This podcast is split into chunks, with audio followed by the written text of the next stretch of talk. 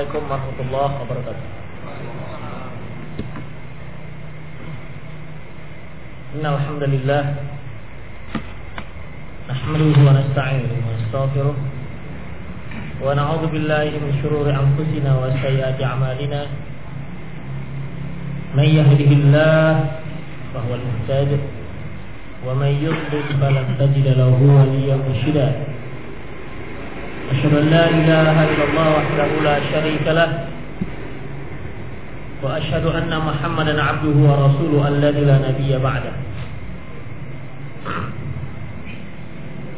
وقال الله سبحانه وتعالى يا أيها الذين آمنوا اتقوا الله حق تقاته ولا تموتن إلا وأنتم مسلمون.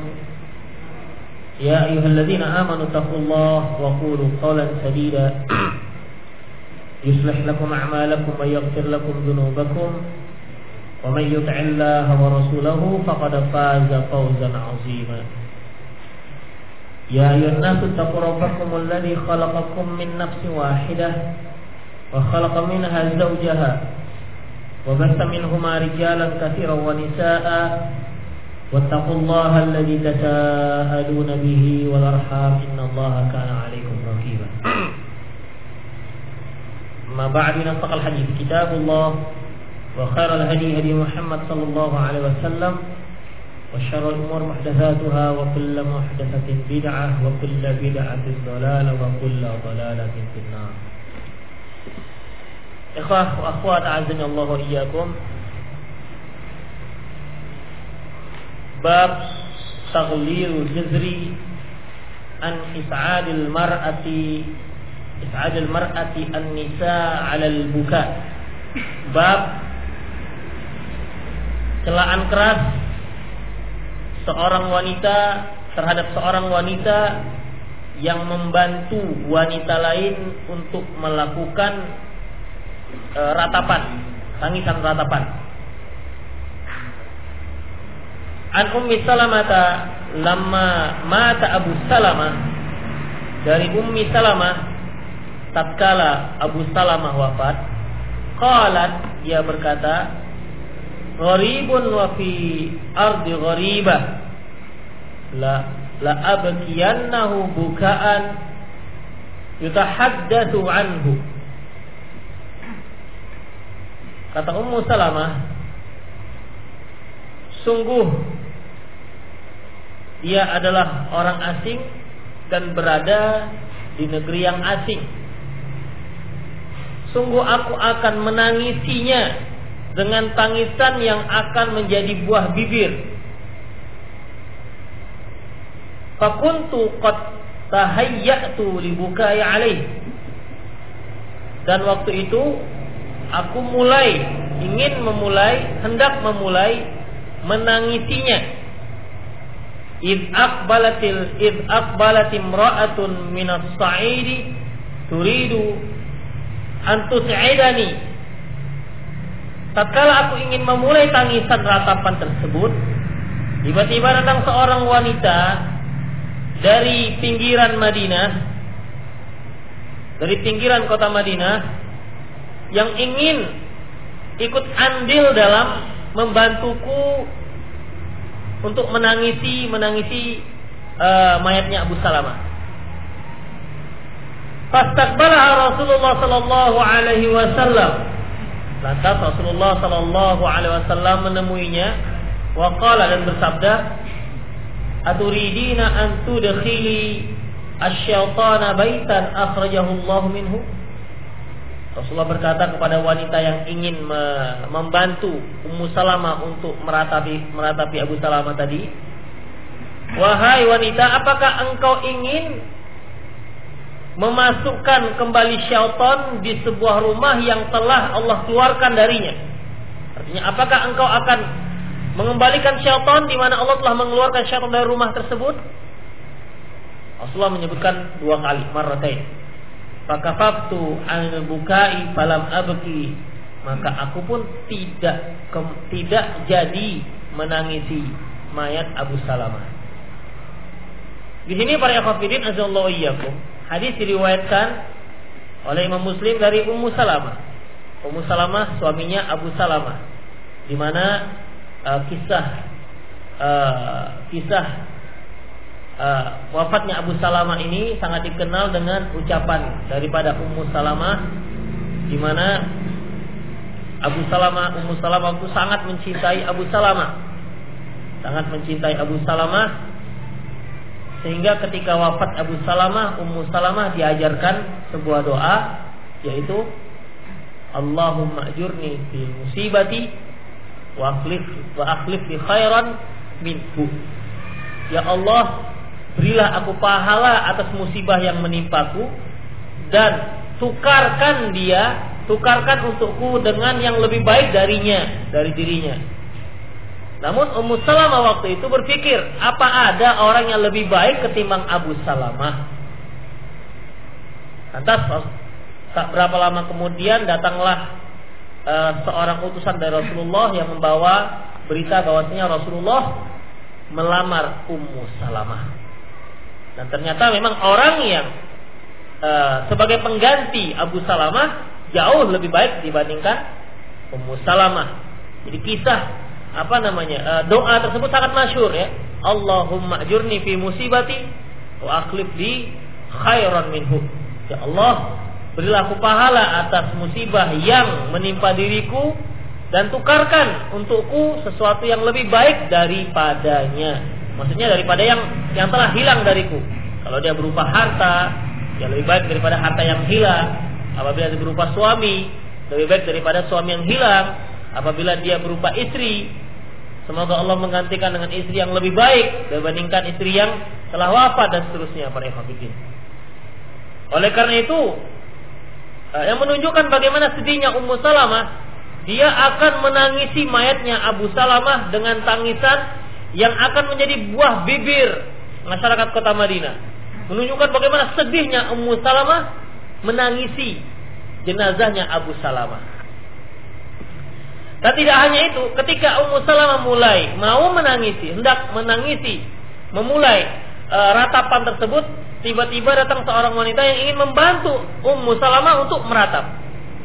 Nah, jadi meratapnya tidak satu orang tapi rame-rame. Dan ini satu perkara yang kita tidak asing bagi kita di, di, di Indonesia ini banyak seperti itu. Yang meratapi seorang mayat tidak hanya istrinya saja, tapi ada satu grup kelompok yang memang dijadikan uh, apa namanya ditetapkan untuk meratapi mayat. Demikian. Dan wanita ini ingin membantu Abu Sal Ummu Salamah ingin meratapi jenazahnya Abu Salamah. Dan Rasulullah berkata kepada wanita tersebut, "Eh, apakah kamu ingin memasukkan syaitan yang telah diusir Allah dari rumah ini?" Allah telah mengusir syaitan dari rumah ini. Lantas kamu datang ingin membawanya kembali ke dalam rumah ini? Mendengar ucapan Rasulullah tersebut kepada si wanita yang datang tadi, Ummu Salamah tidak jadi meratapi jenazahnya wa Abu Salamah. Demikian para ikhwatiddin. Jadi di sini yang berkaitan dengan bab, kolerasi dengan bab yaitu wanita tadi ingin membantu Ummu Salamah dalam beratap. Wa an Ummi Atiyah qalat lamma nazalat hadil ayat dari Ummu Atiyah dia berkata ketika ayat ini turun yaitu yubayya'naka ala la yusyrikna billahi syai'a. Agar wanita-wanita membaiat kamu agar tidak menserikatkan Allah dengan satu apa pun. Hingga akhir ayat wala ya'tina fi ma'ruf. Dan janganlah dia mendurhakaimu dalam perkara-perkara yang ma'ruf yang baik. Al-Mumtahinah ayat 12 Qalat berkata Ummu Atiyah Ummu Atiyah ini dikenal sebagai sahabiah yang tugasnya memandikan jenazah Ummu Atiyah dan jenazahnya uh, putri Rasulullah dimandikan oleh Ummu Atiyah Zainab. Jenazah Zainab dimandikan oleh Ummu Atiyah juga. Dikenal sebagai kalau Indonesia bilang Bilalnya lah, Bilal wanitanya. Qalat kana minhu niyahah. Dia berkata, di situ ada ratapan. Qalat qultu ya Rasulullah. Jadi di sini para ikhwatiddin di antara baiat yang di yang di diambil Rasulullah SAW dari para wanita yaitu tidak boleh meratap tidak boleh meratap. Kemarin apa kita definisikan meratap?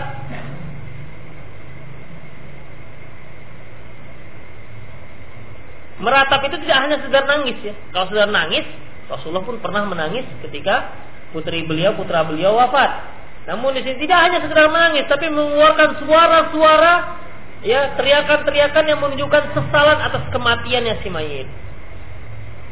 Dan di antara bayat yang diambil Rasulullah dari para wanita sahabiah waktu itu, jangan kalian meratap meratapi mayit. Qalat berkata Ummu Salamah, "Qultu," aku katakan, "Fakultu," aku kata, "Ya Rasulullah, illa ala fulan fa innahum kanu as'aduni fil jahiliyah fala budda li an as'adahum." Rasulullah, kalaupun itu terlarang, coba dikecualikan untuk keluarga si fulan karena mereka dahulu pernah membantuku untuk meratapi untuk meratap pada waktu jahiliyah. Dan tentunya ketika mereka ada tertimpa musibah sekarang ini ya aku juga ingin harus membantu mereka juga dalam meratap.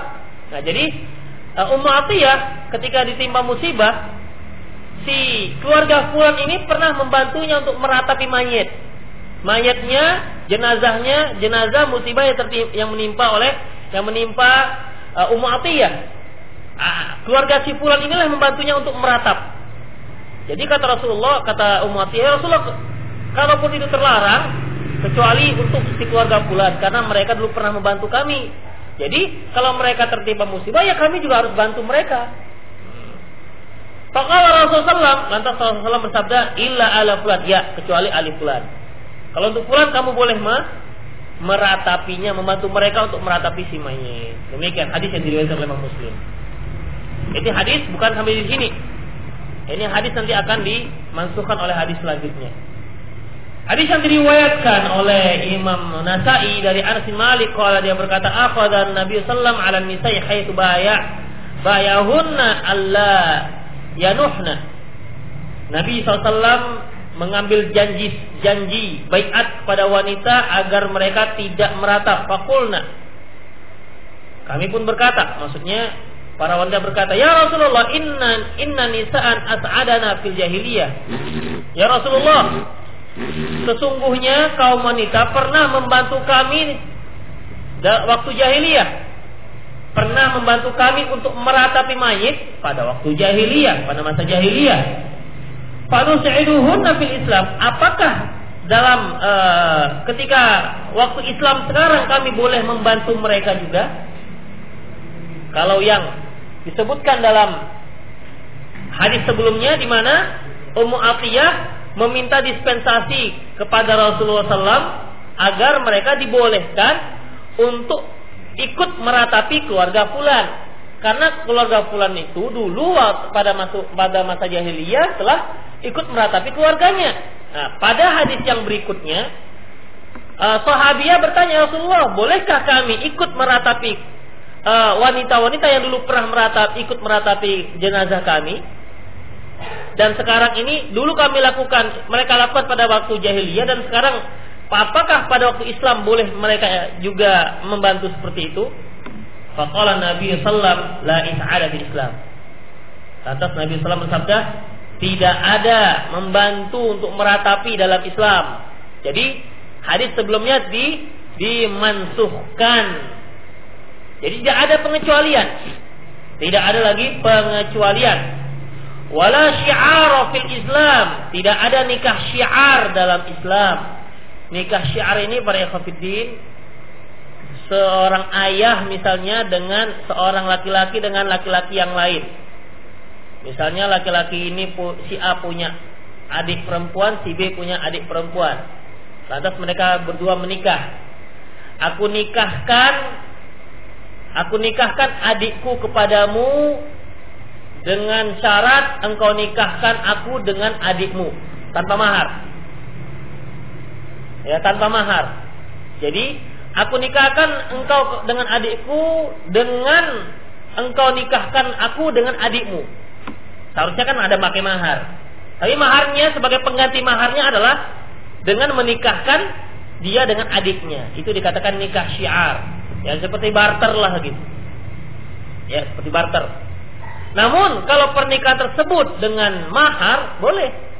Misalnya, ya, aku nikahkan, aku nikahkan uh, adikku kepadamu dengan mahar sekian dan nikahkan aku dengan adikmu dengan mahar sekian. Itu boleh. Itu dibolehkan karena masing-masing punya punya mahar. Jadi sekalian, pestanya sekalian sekaligus nikah masal. Ada yang e, dalam buku-buku fikih yang lain e, menikahkan dengan anaknya. Aku nik aku nikahkan engkau dengan anakku dengan syarat engkau nikahkan aku dengan anakmu. Ini salah satu contoh-contoh nikah syiar, syigar ya. Nikah syigar yang diharamkan dalam Islam. Dengan catatan tanpa mahar. Wala aqar fil Islam. Tidak ada akar dalam Islam. Akar ini menyembelih di kuburan. Tidak dibolehkan menyembelih di kuburan. Baik uh, menyembelih, ya sekedar menyembelih saja apalagi menyembelih untuk si mayit. Wala jalaba wala janaba wala tahaba wa man tahaba minna. Tidak juga ada dalam Islam jalab juga janab, jalab dan janab nanti akan diterangkan pada bab berikutnya. Ya, pada bab selanjutnya nanti akan disebutkan mengenai jalab dan janab.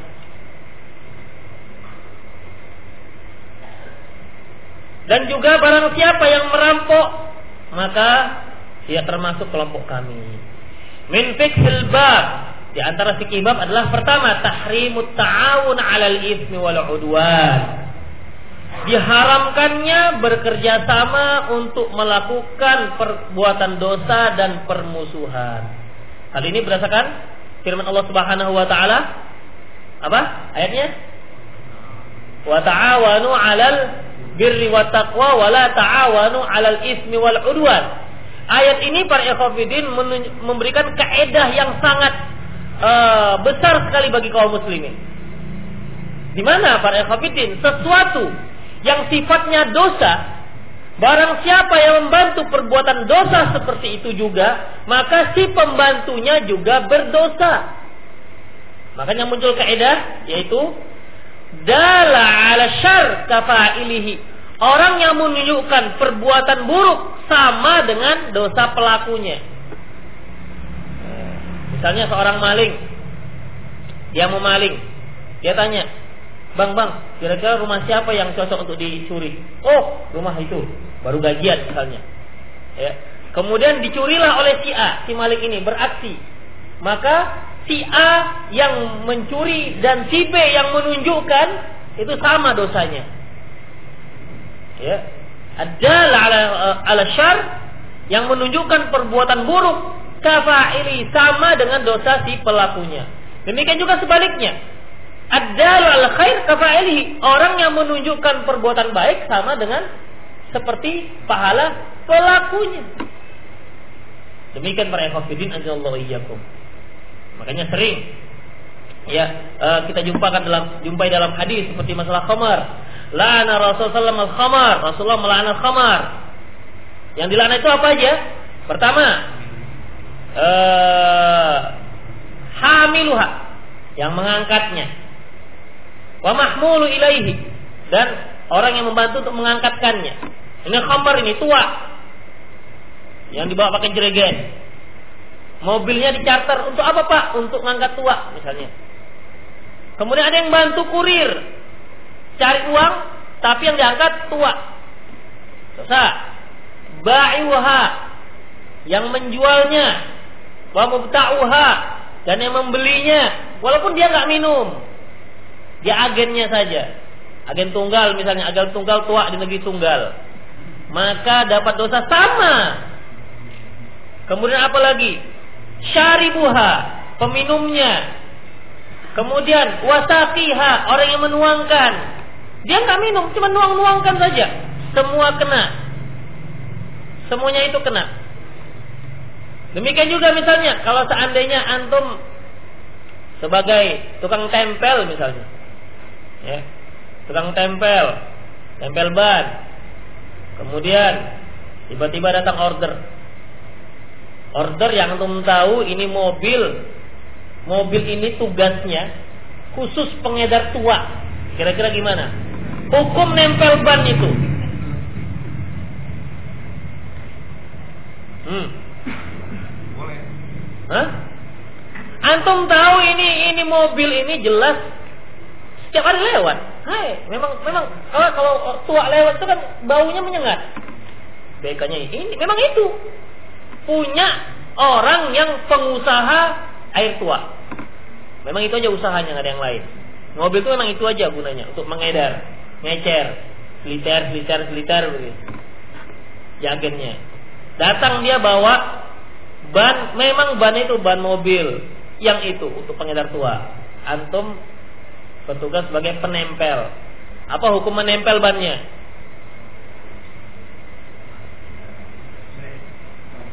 Hah? Tetap tidak dibolehkan para ikhwatiddin karena jelas itu adalah mobil pengedar tua. Beda dengan kalau mobilnya itu mobil charteran misalnya. Sebenarnya dia bukan untuk itu aja. Lain. Tapi kalau memang itu memang tugasnya, mobil itu dibelinya memang untuk mengedarkan tua di seluruh kota Medan. Maka tidak dibolehkan. Aduh bang maaf, kita tidak menerima mobil uh, ban yang untuk tua. Gak bisa pada fakidin Allah.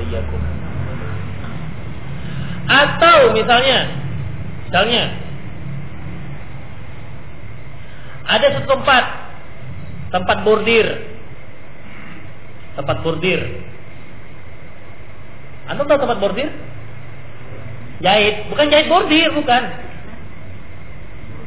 Tempat prostitusi. Nggak paham juga? Aduh kampung kali lah Tempat pelacuran. Hmm? Bordil, ya beda-beda dikit aja nggak apa-apa. tempat pelacuran. Itu memang lokasi tempat pelacuran, nggak ada di situ tempat yang lain. Datang, antum tukang becak ya. Bang, bang, boleh ke mana pak? Sana, mana? Itu tempat itu. Eh, berapa bang? Murah-murah aja. Terimanya, diantarkan, termasuk. Karena jelas orang ke sana itu tidak ada yang untuk bisnis jual ngedar-ngedar apa ngedar-ngedar belangkon, kopi, pecian nggak mungkin ke sana. Ya. Hah?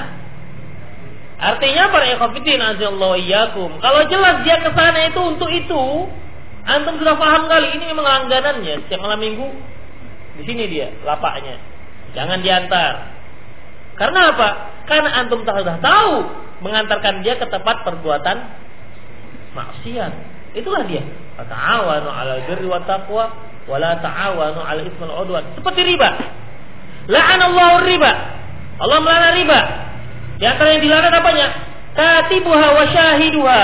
Yang menulisnya dan yang menyaksikannya dia nggak dia nggak makan uang riba, tapi dia sebagai jurtul, juru tulisnya saja. Atau orang yang apa namanya uh, salesnya, Pak Pak ini kita punya apa namanya pinjaman lunak, bahkan saking lunaknya cair ini. Ya, bisa buat gini gini gini gini. Salesnya lah begitu. Dia nggak dapat, dia hanya dapat gaji dari perusahaan, termasuk pada fakidin Allah ya. Nah, ya. Makanya dalla ala khair dalla ala syar kafa'ilihi orang menunjukkan perbuatan buruk sama seperti orang melakukannya kan dia menunjukkan Pak kalau mau kalau mau minjam uang dengan pinjaman lunak dengan dengan bunga sekian sekian persen yang kecil kemari Pak ah, begini begini begini begini dialah yang memberikan promosinya termasuk para efektif atau kalau dia dijaga oleh dua orang polisi misalnya yang tukang promosi ini dijaga dua polisi. Mungkin karena pejabat yang apanya kan termasuk. Makanya para efakidin hati-hati dalam masalah ini. Kalaupun kalaupun hal itu diragukan minimal jatuh pada syubhat. Itu minimal. Maksimalnya haram, minimalnya syubhat. Faman ittaqani syubhati faqad istabra dinihi. Barang siapa yang menjauhkan diri dari perkara syubhat berarti dia telah menyelamatkan kehormatannya dan agamanya. Pertanyaan. Seorang pelacur datang pada antum, antum penjual bakso, bang beli bakso, boleh nggak antum jualkan? Antum memberi dia bakso supaya dia kuat melayani orang. Gimana? Boleh nggak? Hah? Itu babnya lain lagi para Ikhwanuddin. Atau bukan dalam batu pelacurannya. ya, jangan salah-salah. Kalau begitu Ustaz, boleh nggak kita jual nasi dengan pelacur? Boleh nggak kita jual bakso? Lain lagi ceritanya. Kalau jual bakso di tempat prostitusi? Minimal syubhat para Ikhwanuddin.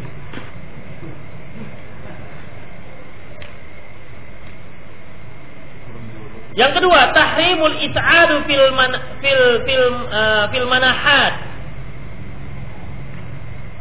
Diharamkan untuk membantu dalam perkara-perkara dalam perkara uh, apa namanya? ratapan. Wa huwa an taqumal mar'atu fataqumu ma'ahan nisa akhar yus'idunaha yus'idunaha 'ala yaitu seorang wanita meratap kemudian datang wanita-wanita yang lain yang ikut membantunya dalam meratap. Ini dia kerjasama dalam meratap. Fahadi minal min adatil jahiliyah allati abtalaha Allah abtalaha abtalaha asy-syar'u wa harramaha wa saddada fi dzalik. Ini adalah perkara ini merupakan salah satu tradisi orang jahiliyah yang telah dibatalkan oleh syariat dan telah diharamkan.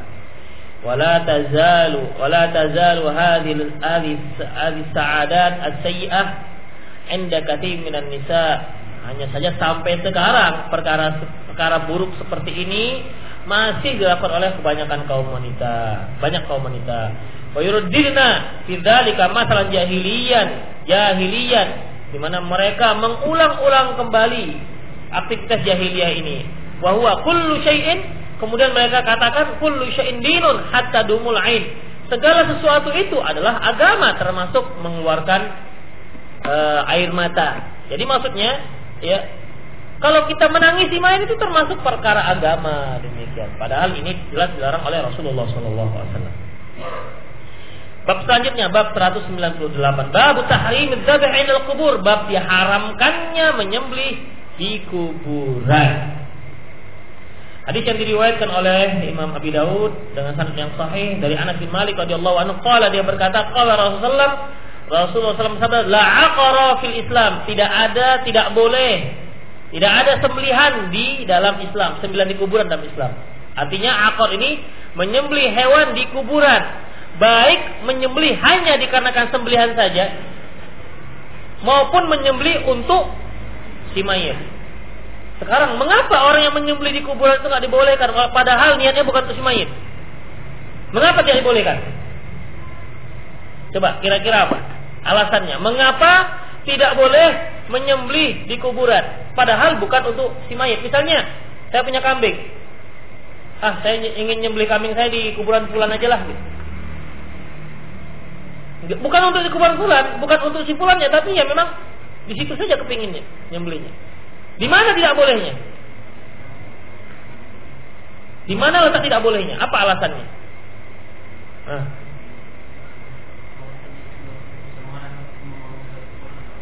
Oh, tak, tak, tak, tak macam tu.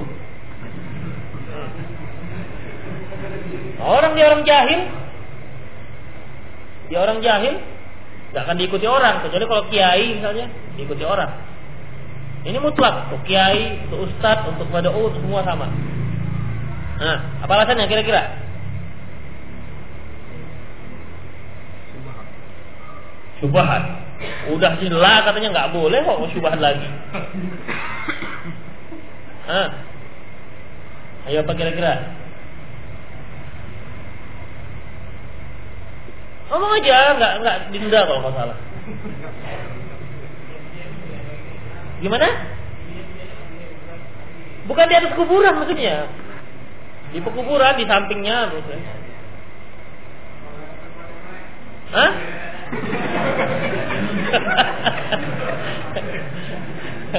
Saya bertanya kok mantu malah nanya lagi. Nah. Para khafidin mengapa tidak dibolehkan? Nah, sebenarnya kaitannya dengan apa nggak ada tempat lain. Ketika seorang menyembelih kambing, sebenarnya kan biasa saja dia menyembelih di rumahnya, di halamannya. Tapi ketika dia ingin menyembelih di samping kuburan fulan, itu menunjukkan dia meyakini adanya keistimewaan menyembelih sembelihan ini di samping kuburan fulan. Kalau nggak ada apa-apa, ngapain dia jauh-jauh ke sana? Hah? Itu dia. Uh. ya, itu menunjukkan adanya keyakinan bahwasanya ada istimewa, ada fadilah menyembelih kubu, menyembelih kambing atau hewan di kuburan fulan. Kalau enggak untuk apa? Nyembelih di sana kan capek-capek. Misalnya dia tahu sama saja menyembelih di rumahnya dengan di kuburan fulan. Sama saja dia nyembelih di sini di sana sama saja. Ngapain dia capek-capek ke sana kalau dia masih punya akal yang waras? Itulah makanya Rasulullah Shallallahu Alaihi Wasallam melarang. Dan juga yang kedua, saddu untuk menutup pintu kesyirikan. Pertama sih nyembeli di situ. Lama-lama lama-lama orang akan memiliki keyakinan yang berbeda sebagaimana yang terjadi pada zaman Nabi Nuh di mana ketika orang-orang menjadikan lima berhala orang soleh itu mereka jadikan berhala untuk mengingat bagaimana kegiatan mereka bagaimana antusias mereka semangat mereka dalam beribadah tidak untuk disembah. Namun falamma qala alaihimul amad ketika zaman berganti zaman ternyata etikat itu berubah.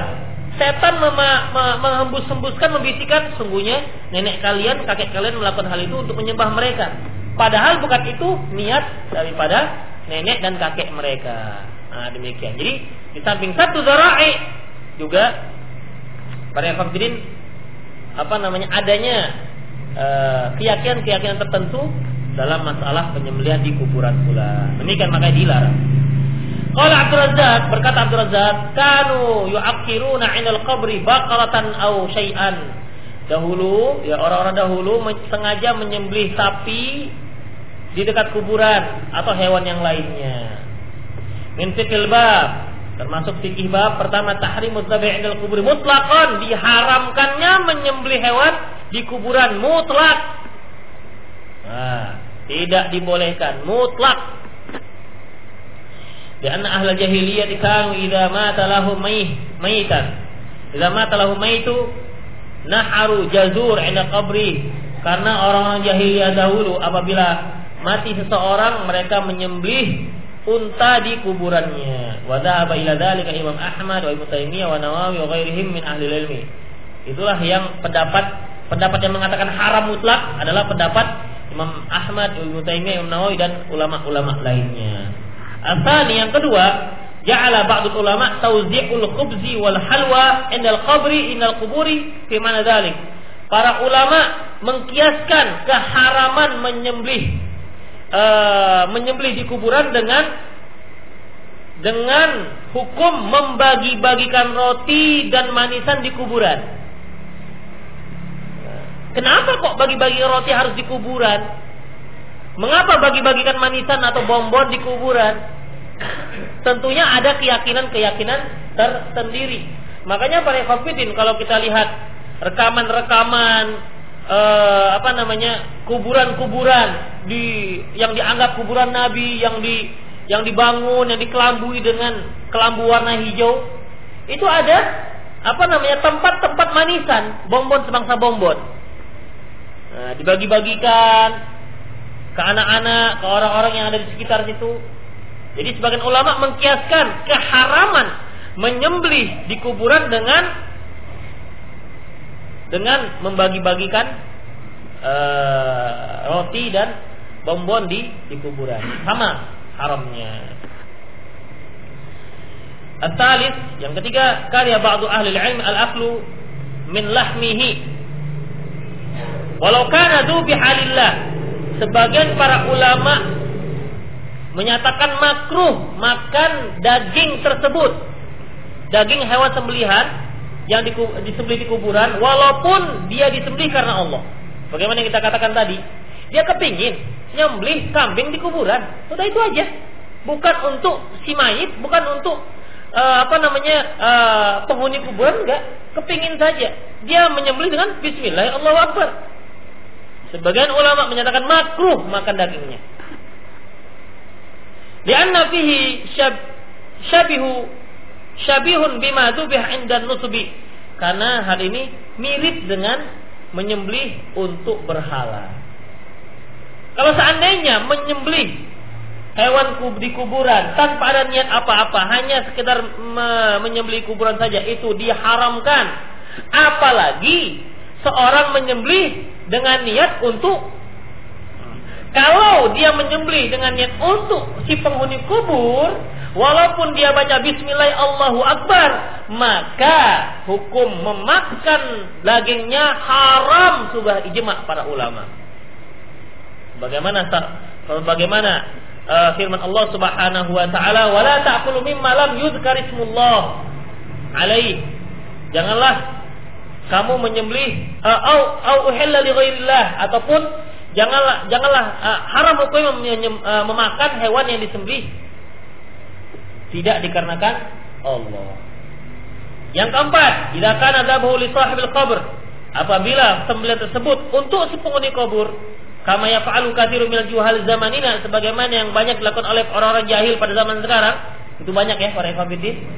Uh, di kuburan Hussein di kuburan Khomeini, di kuburan Ali bin Abi Thalib, di kuburan di kuburan-kuburan dianggap uh, kuburan Nabi dan seterusnya. Bahkan kalau Indonesia kuburan-kuburan raja seperti kuburan Raja Malikus Saleh atau kuburan Sunan, Sunan Bontang, Sunan Sunan Bonang, Sunan Kalijaga dan seterusnya. Ya banyak yang melakukan hal ini. Apabila sembelihan itu ditujukan untuk si penghuni kuburan bahwa syirkun maka itu syirik Wa aklu haram wa fiskun. Makannya hukumnya haram dan perbuatan fasik. Jadi kambingnya itu sama status haramnya dengan minum khamar jadinya. Sama-sama haram. Dikauli ta'ala berdasarkan firman Allah Subhanahu wa taala surah 6 ayat 121 121 wala ta'kulu mimma lam yuzkarismullah alaih wa innahu fiskun janganlah kamu memakan sembelihan yang tidak disebutkan nama Allah atasnya karena itu adalah perbuatan fasik. Ya. Satu bab lagi.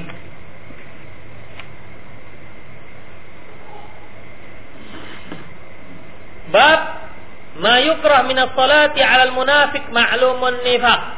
Bab dibencinya salat terhadap orang munafik yang sudah dikenal dengan kemunafikannya. Allah Subhanahu wa taala firman dalam surah At-Taubah ayat 84. Wala wala tusalli ala ahadin minhum mata abada wala taqum ala qabri innahum kafaru billahi wa rasuli wa matu wa hum fasiqun. Janganlah kamu salat menyolati salah seorang mereka sungguhnya janganlah kamu mensolati salah seorang mereka selamanya dan janganlah kamu berdiri di kuburannya. Sungguhnya mereka telah kafir kepada Allah Rasulnya dan mereka ma mati dalam keadaan fasik. Ana Umar radhiyallahu an dari Umar dari Umar radhiyallahu anhu qala dia berkata lama mata Abdullah bin Ubay bin Salul du'iya lahu Rasulullah yusalli alaihi. Ketika Abdullah bin Ubay bin Salul ini dikenal dengan gembongnya orang munafik. Rasulullah dipanggil diminta untuk menyolatinya. Falamma qama Rasulullah wa sabata ilaihi qultu. Ketika Rasulullah sudah mulai mau menyolatinya, beliau berdiri, ya. Sudah mau takbir, Kultu, aku katakan yaitu Umar bin Khattab berkata kepada Rasulullah, Ya Rasulullah, aku sulli ala ibni Ubay. Ya Rasulullah, apakah anda menyolati salat untuk Abdullah bin Ubay? Karena Umar bin Khattab juga tahu dia ini orang munafik. Orang munafik, orang kafir yang pura-pura masuk Islam. Pura-pura berilman. Makanya ketika Rasulullah mau menyolati, karena salat Rasulullah itu terhadap terhadap mayit, itu beda dengan sholatnya orang lain terhadap si mayit. Sholatnya Rasulullah pada si mayit itu berpengaruh terhadap si mayit. Pengaruhnya sangat besar, meringankan adabnya si mayit. Sebagai rahmat pada si mayit. Makanya Umar bin Khattab mengatakan loh, Anda sholat terhadap Ubay bin Salul, Abdullah bin Ubay bin Salul. Dia kan orang munafik, Anda juga tahu dia itu munafik. Apa maksudnya? Nah, Wa qad qala yaumun kada wa kada wa kada wa kada Bukankah Anda telah tahu bahwa dia pernah mengatakan begini, begini, begini dan begitu dulu? Artinya menjelek-jelekkan Rasulullah, menjelek-jelekkan Islam. Ada alai kaulau. Kemudian Umar bin menyebutkan beberapa ucapan Abdullah bin Ubay bin Salul. Ucapan kafir maksudnya. Walaupun dia secara apa namanya pengakuannya dia Islam.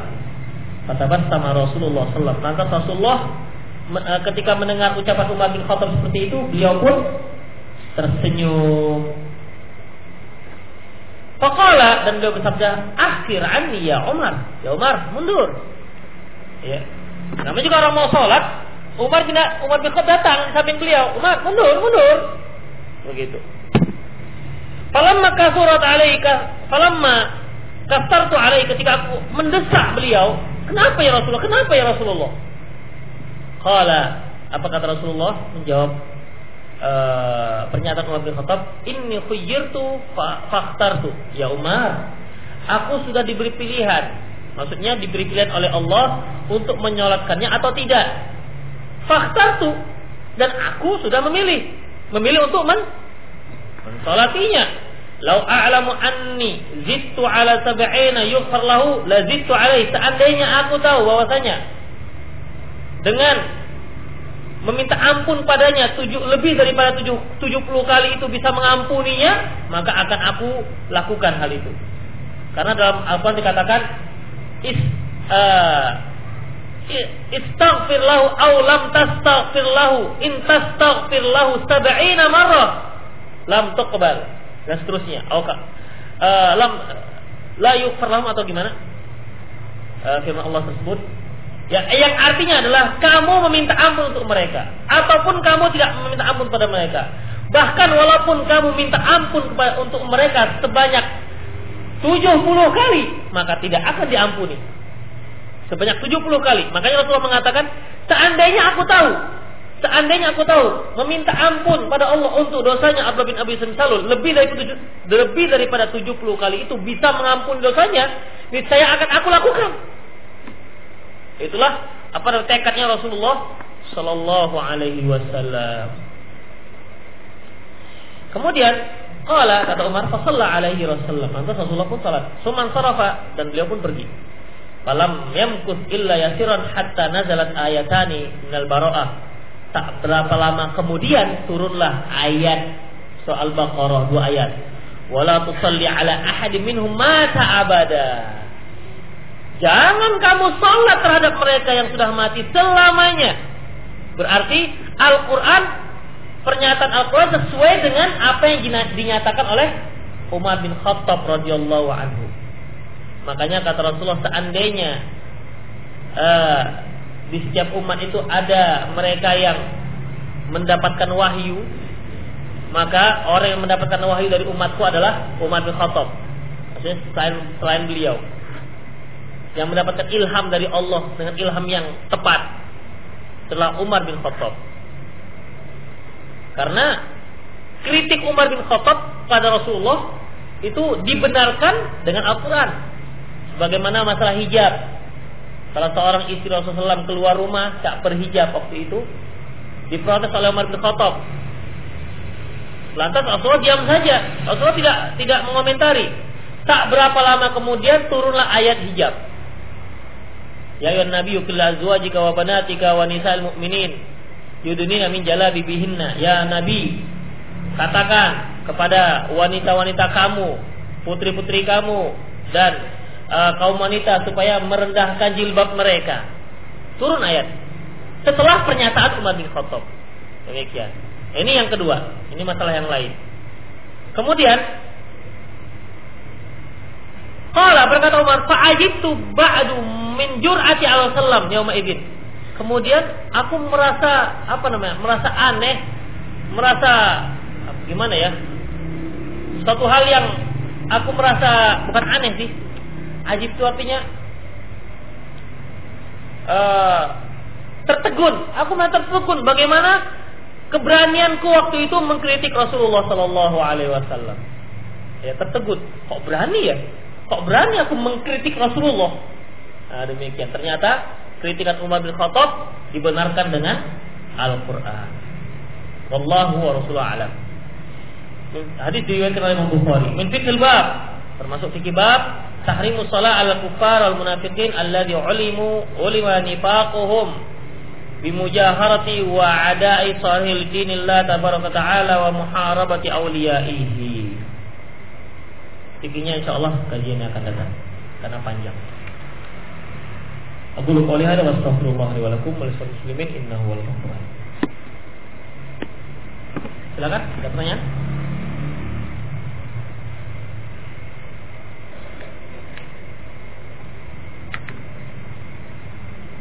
Tes, tes. Ini coba di setel agak nyaring sedikit. Agak teredam suara.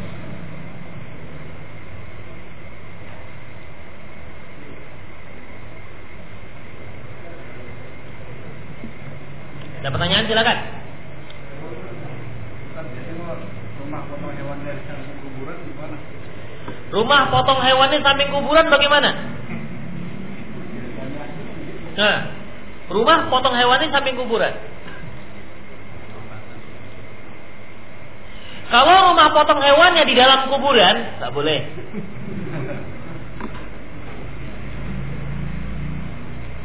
Sama kalau rumah antum dalam kuburan, antum sebagai juru kunci penjaga kuburan. Rumah antum dalam kuburan nggak boleh nyembelih di situ. Karena rumah antum di kuburan. Tapi kalau di samping kuburan ya nggak apa-apa. Bolehkah menikahi wanita yang telah berzina yang telah tobat nasuha dan dia ingin mendapatkan bimbingan Islam. Boleh para fakir. Ya. Boleh. Jangan berzina. Sedang menikahi wanita musyrik aja yang sudah tobat boleh.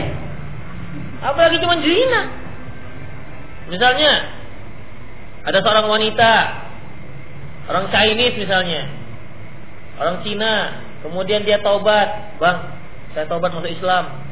Tapi habis itu abang nikahi saya ya. Misalnya begitu. Boleh. Silakan. Tobat dari kesyirikan saja boleh, apalagi dari zina. Boleh. Sah hukumnya. Pernikahan itu sah. Apalagi dia minta bimbingan. Minta dibimbing dalam Islam. Dan di sini dikatakan tobat nasuhah. Ya, tobat nasuhah. Satu ya tadi. Antum kalau tanya langsung juga boleh. Bolehkah kita makan buat yang ada di tempat ibadah orang Nasrani? Bolehkah kita makan buat yang ada di tempat apa maksudnya? Buah. Oh. Bolehkah kita makan buah yang ada di tempat ibadah orang Nasrani? Ya kalau punya mereka mana boleh untuk makan? Sembahan misalnya, nggak usah orang Nasrani repot antum. Yang lebih mudah saja misalnya orang-orang Cina dia buat sembahan untuk tekongnya ada jeruk sangkis. Kalau dulu pada covid itu jeruk sangkis, buah pir, anggur. Sekarang nggak lagi. iya. Ya makanya mungkin tuan-tuan mereka dulu lebih gemuk-gemuk dibandingkan sekarang. Ya tahu saya waktu kecil-kecil itu buahnya jeruknya bukan jeruk-jeruk jeruk-jeruk murah jeruk sangkis. Sekarang pisang pisangnya pisang raja, murah-murah. Kemudian nasi gak pincuan. Begitu sekarang. Nah, kalau memang itu boleh Pak Refafidin, silakan. Silakan. Gak ada masalah. Karena daripada dia terbuang nanti itu akan busuk kalau dibiarkan. Mereka nggak mau makan. Jadi kalau antum lewat, apalagi lihat ada skill jual sangkis, jual sangkis buah pir masih ada bungkusnya lagi, ambil aja. Hah? Dia nggak ada masalah bagi mereka itu diambil. Gak ada masalah. Diambil nggak diambil busuk di situ. Jadi kalaupun diambil mungkin saja bersyukur dia. Oh, sudah dimakan Tuhanku melalui orang ini.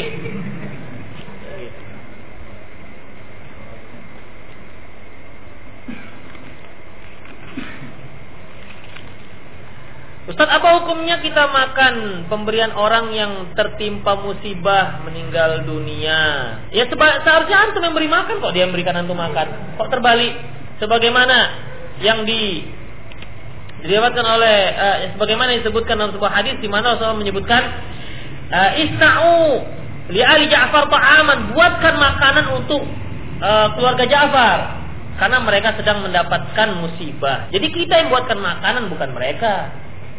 Yang terima musibah siapa?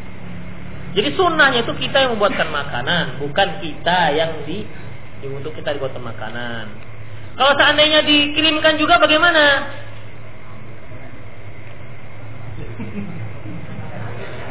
Kalau antum datang hari ketiga sengaja untuk dapat hari ber, nasi berkahnya itu, besek, nah, itu nggak boleh. Nah, kalau datang sendiri ya, tengok-tengok kalau lagi kenyang. Ya, kalau seandainya datang sendiri ya gimana lagi? Masa mau dibuang tuh ayam? Nggak apa-apa, insya Allah. Bismillah. Kalau tuh nggak mau kirim saja ke rumah. Nah, beseknya itu guna juga itu besek. Untuk nyaring-nyaring apa namanya kotor-kotoran untuk cuci piring. Nanti sekarang kok kenapa pakai tulisan? Bisa langsung nanya. Nah.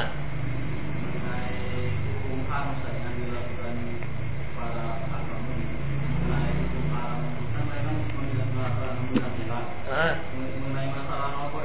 Ah. Gimana? Haram. Iya. Iya. Kalau untuk anak-anak nggak boleh. Nggak boleh. Ada. Nggak ada. Para khafidin, MUI itu antum harus lihat posisi mereka. Mereka itu berada mengayomi sekian banyak pemahaman Al-Wasliyah, Muhammadiyah, uh, mereka dan lain-lainnya. Dan di dalam itu juga, di dalamnya itu juga, itu banyak apa namanya anggota-anggota yang satu pemahaman. Dan juga para ekofidin, MUI itu juga mendapat desakan-desakan dari uh, dari pemerintah juga terkadang. Ya, dari pemerintah. Oleh karena terkadang juga dari pengusaha ya, dari pengusaha. Makanya juga mereka mengeluarkan fatwa itu tanggung-tanggung jadinya. Karena mikirnya begini, kalau seandainya diharamkan, diharamkan secara mutlak, kemudian kaum muslimin nggak nggak ngisap rokok lagi, sementara pajak rokok pabrik rokok adalah menempati posisi yang terbesar, bukan yang paling besar ya, ya termasuk yang terbesar di Indonesia Berarti nanti akan terjadi penutupan pabrik besar-besaran. Berarti akan terjadi pengangguran besar-besaran. Ke sana dipikirkan. Nah, ya. Ke sana mikirkannya. Makanya mulailah pertimbangan ini mulailah ada berdiplomasi untuk anak-anak, enggak, wanita hamil, enggak. Jarang wanita hamil nggak merokok. Jarang sekali wanita hamil merokok. Kemudian kalau bapak-bapak boleh karena memang yang banyak mengkonsumsi itu bapak-bapak dan remaja sudah besar. Nah, demikian. Jadi nggak mengganggu tingkat penjualan rokok. Ya. Jadi para itu salah. Jadi bagaimana? Kalau sudah haram ya haram saja mutlak.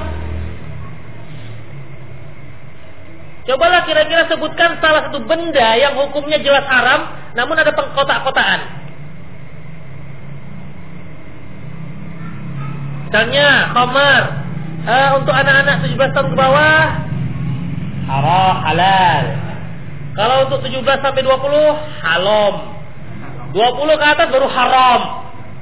Enggak ada kan? Kalau haram ya haram. Dikit banyak tetap haram. Nah, demikian ya. Alhamdulillah apa namanya PB Muhammadiyah Pusat telah mengeluarkan fatwa mutlak. Walaupun agak terlambat. Orang salah udah puluh-puluh tahun yang lalu. Nah, Alhamdulillah itu ada respon bagus. Para khafidin, ya, sebenarnya kalaupun MUI mengeluarkan itu haram, MUI mengeluarkan itu haram, nggak akan semua yang yang mau berhenti. Alah MUI haram pula. Kan begitu. iya. Jadi terlalu ditakut-takutkan. Kalaupun iya misalnya tutup tuh pabrik, biarkan saja tutup pabrik. Lantas mereka apa namanya uh, apa banyak yang nggak kerja, biarkan saja. Berapa banyak sekarang para petani-petani di di desa itu akhirnya nggak bertani lagi. Ngapain mereka ikut kerja di pabrik rokok? Tinggal bapak-bapaknya yang masih meladang, anak-anaknya nggak mau meladang, enakan kerja pabrik rokok, gajinya besar. Coba perhatikan di, di, daerah-daerah Jawa Timur, Jawa apa namanya daerah-daerah yang tempat penghasil rokok kalau seperti ini lama-lama Indonesia sudah kekurangan beras jadinya. Akhirnya peng apa namanya ekspor ekspor rokok bukan swasembada pangan swasembada rokok nah demikian dan anehnya yang paling yang termasuk negara yang paling banyak ngisap rokok di Indonesia pula. Kan aneh. Kalau masalah-masalah yang negatif kok lebih dulu cepat Indonesia ini. Nah, jadi demikian tidak ada, tidak ada pembagian klasifikasi seperti itu. Yang haram ya haram. Bagaimana yang dikeluarkan oleh PB Muhammadiyah. Alhamdulillah. Karena salah satu organisasi yang terbesar ya, kalau dia berbicara kan lebih didengar. Walaupun terlambat ya alhamdulillah.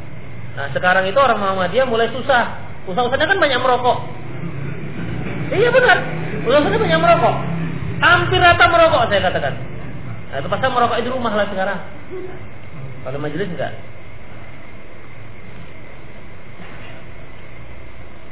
Termasuk apa namanya? Kalau saya lihat termasuk gebrakan yang cukup berani. Ya.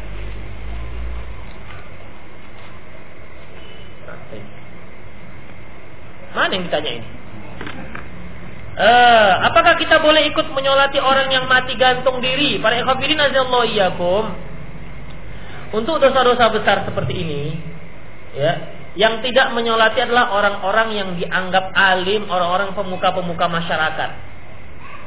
Yang dianggap orang yang soleh di masyarakat, maka dia tidak menyolati. Tapi yang lain menyolati. Sebagai tahzir terhadap masyarakat, jangan kalian seperti ini. Termasuk juga orang yang uh, ketika meninggal masih banyak utangnya. Demikian. Ya, karena Rasulullah SAW pernah ya uh, mau menyelati salah seorang sahabat. Beliau tanya, ada nggak utangnya? Kata sahabat yang ada ya Rasulullah. Kalau gitu kalian saja menyolatkan. Bukan nggak disolatkan ya. Kalau begitu kalian saja menyolatkan.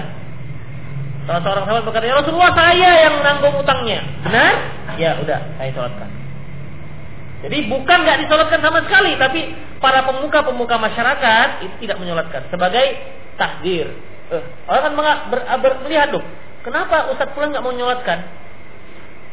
Ya, kenapa Ustadz pulang nggak menyolatkan? Biasanya dia menyolatkan. Oh, berarti ada apa-apanya ini sebagai takdir. Tapi Ustadz yang dipandang, antum perasaan Ustadz Ustaz itu nggak nyolotkan biarkan saja emang gua pikirin. Maksudnya Ustaz emang berpengaruh ya di masyarakat tersebut. Ustaz apa hukumnya kredit rumah KPR atau beli kontan aja? Beli tanah buat gubuk-gubuk yang harga harga 100 juta cukup. Nggak 100 juta ya 10 juta. Daripada KPR KPR masalahnya sulit minimal apa namanya para ekofidin banyak hal-hal yang terlarang karena kaitan dengan bank. Bagaimana hukumnya menaburkan bunga saat ingin menguburkan ziarah serta memberikan tanda bendera kertas berwarna merah di depan orang Para ekofidin mengenai menaburkan bunga itu dari Hindu gak ada. Coba antum lihat di negara Timur Tengah dari mana tuh dapat bunga? Bunga kurma aja nggak ditaruhkan di situ. Bunga kurma ketika bunga kurma lagi berbunga mau jadi bakal buah, nggak taruhkan situ. Dan ini adanya orang-orang Hindu, orang-orang Buddha pakai pakai bunga. Nah, demikian, tidak ada. Tidak ada. Jadi ini kebiasaan tradisi orang Hindu, tidak boleh kita mengikutinya.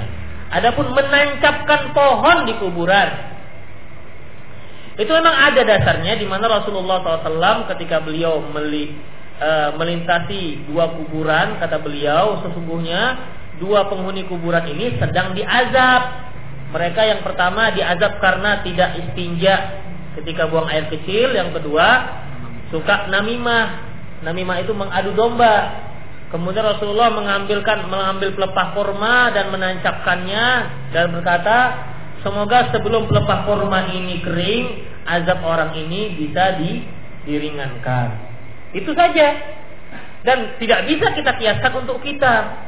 Karena apa? Pertama, tidak bisa kita katakan sunnah menancapkan pohon di kuburan. Karena sekarang kan banyak sekali seperti itu. Kalau di kuburan cari-cari pohon, tancapkan.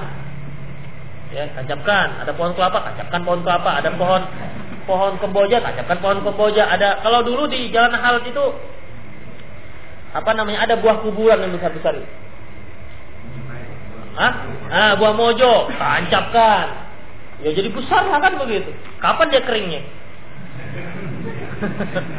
Kapan keringnya?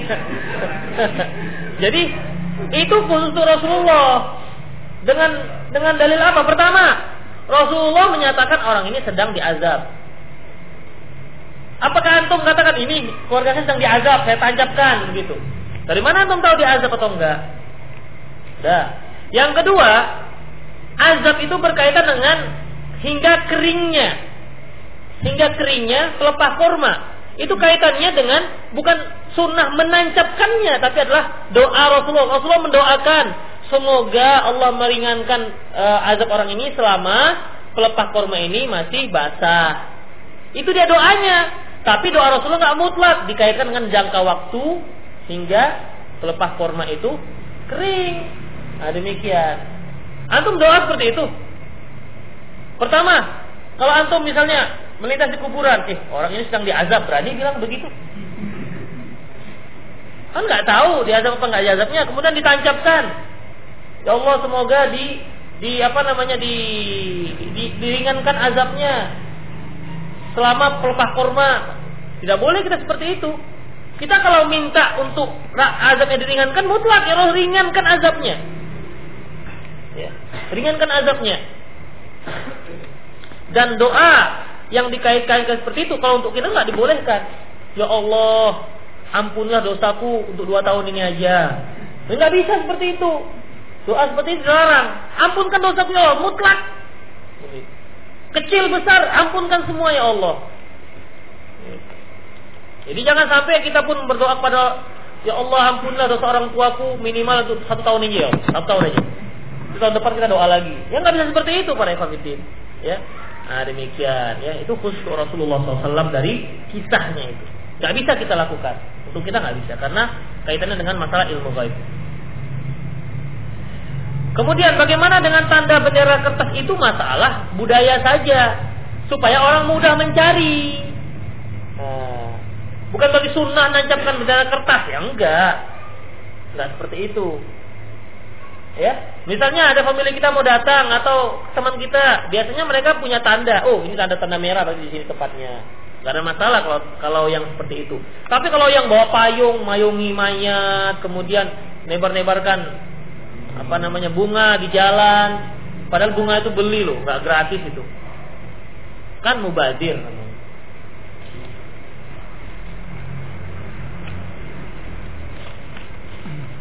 Ustadz selain mengikuti gerakan imam, bolehkah makmum mengikuti ucapan imam seperti mengucapkan Allahu Akbar untuk berpindah dari satu gerakan ke gerakan? Ya harus diucapkan. Kalau masalah itu harus diucapkan. Faidah baru pak, faidah baru pak kabir kan begitu. Apabila inna inna inna inna maju elal imam liutamma bihi imam itu diikutkan, dijadikan untuk diikuti. Faidah baru pak kabiru apabila mereka bertakbir bertakbir kalian itu kan bertakbir ucapan Allahu Akbar. Wa idza qara'a fa'ansitu apabila mereka membaca diamlah. Wa idza raqa'a wa idza raqa'a apabila mereka ruku rukulah. Ya, harus diucapkan. Harus diucapkan. Ustaz, apakah membaca doa kita dan tahu dibaca saat saat wajib saja? Enggak. Tidak. Umum dia dalam salat dalam salat wajib maupun dalam salat sunnah. Karena uh, permasalahannya berkaitan dengan firman Allah Subhanahu wa taala yang menyebutkan secara mutlak yaitu fa idza qara'tal Qur'an fasta'id billahi minasyaitonir rajim. Apabila kalian membaca Al-Qur'an maka ucapkan a'udzubillahi minasyaitonir rajim. Baik di dalam salat maupun di luar salat. Jadi a'udzubillahi minasyaitonir rajim bismillahirrahmanirrahim diucapkan di setiap rakaat.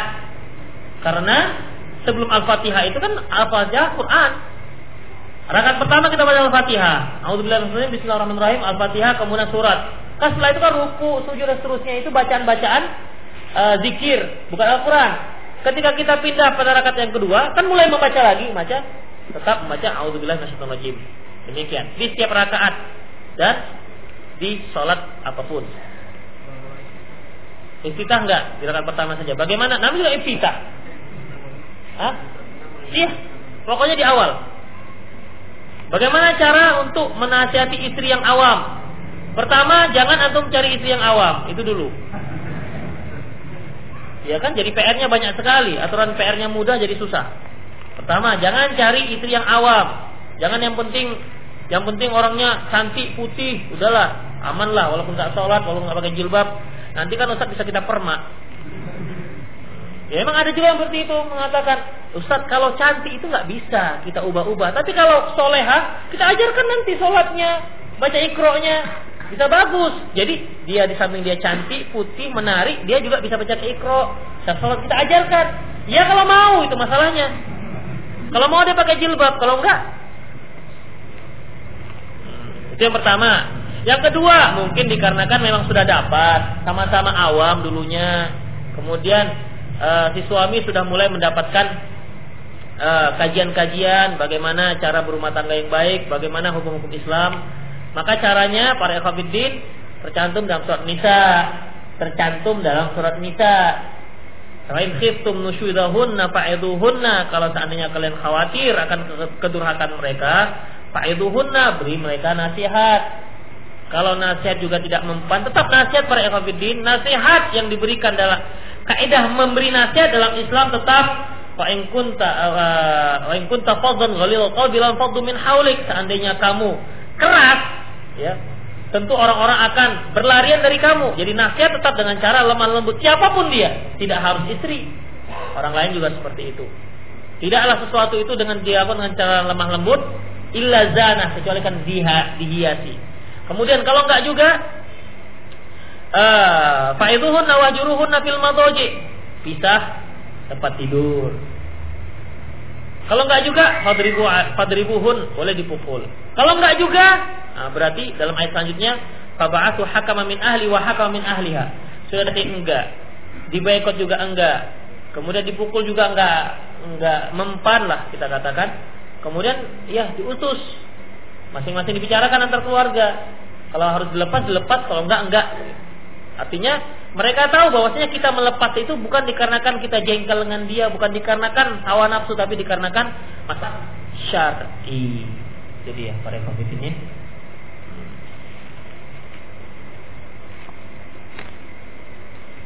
Bagaimana hukumnya menghadiri seminar atau acara-acara mempromosikan perkara-perkara riba? Untuk apa antum hadir? Ngaji aja jarang, ngadir ini. Ah yang benar-benar rajin.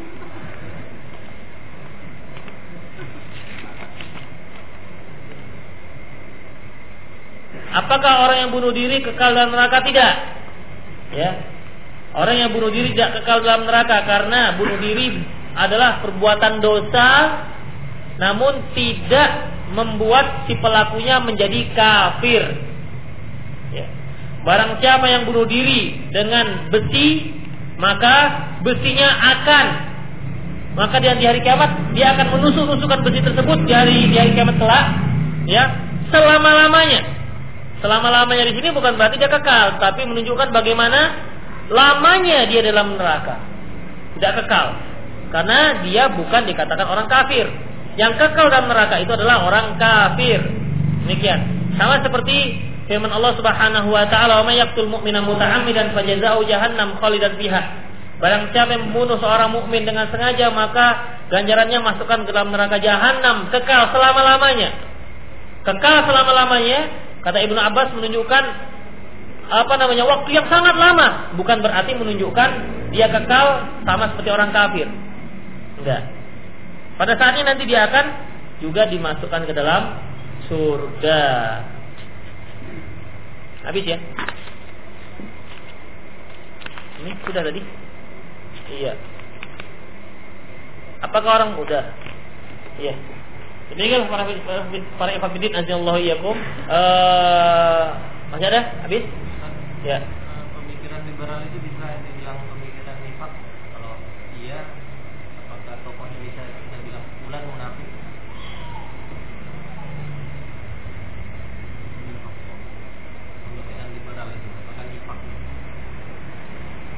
Ah, para kafirin kalau munafik ini, munafik yang dimaksud dia kan mereka, mereka yang berpura-pura, berpura-pura Islam atau disebut dengan zindik. Nifak i'tiqadi ini. Ya, nifak i'tiqadi. Namun liberal ini mereka itu sudah berpikirnya sudah dikotori oleh oleh orang-orang Amerika dengan dosen-dosen dosen-dosen hadis mereka. Dosen-dosen tafsir yang dari tamatan Amerika dikotori cara berpikirnya. Jadi mereka menganggap itu yang benar karena memang cara pengambilan ilmunya salah. Ya, demikian. Merusak, iya jelas merusak. Jadi intinya itu harus dikonter mereka. Namun apakah mereka boleh dikatakan munafik? Ya, Allah alam karena ini masalah masalah pemfonisan. Sama seperti sabda Rasulullah ayatul munafik salah dah tanda-tanda orang munafik ada tiga. Idza haddatsa apabila dia berbicara dia berdusta. Wa idza apabila dia beri, diberi amanat dia berkhianat. Wa idza wa'ada ghadara apabila dia berjanji dia ingkari. Nah, ini kata Rasulullah ya munafik. Namun apakah kita boleh ketika kita melihat ada ikhwan kita bohong, ah, "Hei, kamu munafik." Hmm. Atau tiga-tiganya kita dapati. Orang ini kalau ngomong sering sering dusta. Kalau diberi amanah dia sering mengkhianat, suka kerjanji. Lantas kita katakan, "Akhi, ini ada tiga tanda orang munafik dan ada pada antum. Antum munafik." Boleh begitu? Gak bisa. Ya, gak bisa. Kalau kita katakan akhi antum baca aja lah ini. Ini hadis. Sepertinya ada lah ini. Sifat-sifat ini ada pada diri antum. Begitu saja. Karena ketika kita para ikhwan ketika kita melihat ikhwan kita, kita kita lihat dia berdusta sepertinya. Pertama kita harus ambil ke keuzuran dia. Uzuran. Mungkin atau kita mungkin salah dengar. Ya. Mungkin kita salah dengar. Misalnya uh, antum bertanya berpapasan dengan saya misalnya, mau ke mana Ustaz? Eh, mau ke pajak.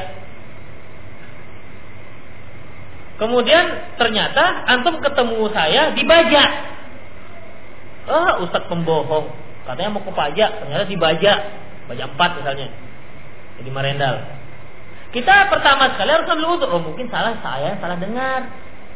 Nah, ya. Demikian juga ketika dia apa namanya e, nggak tepat janjinya kita harus ambil uzur oh mungkin yang macet lah yang inilah itulah dan seterusnya supaya kita tuh nggak jengkel karena kalau jengkel kita sendiri yang rusak dia sendiri enggak. Nah demikian mereka ya untuk membuat kamu munafik itu agak sulit. Yang lain? Udah ya. Tadi ada mau nunjuk-nunjuk tadi? Nggak ada? Nah, demikianlah para kafirin, semoga apa yang kita sajikan pada malam hari ini bermanfaat untuk kita semua. Aku qouli hadza wa astaghfirullah li oleh muslimin inna wal ghafur rahim. Subhanakallahumma rabbana wa bihamdik. Asyhadu an la ilaha illa assalamualaikum warahmatullahi wabarakatuh.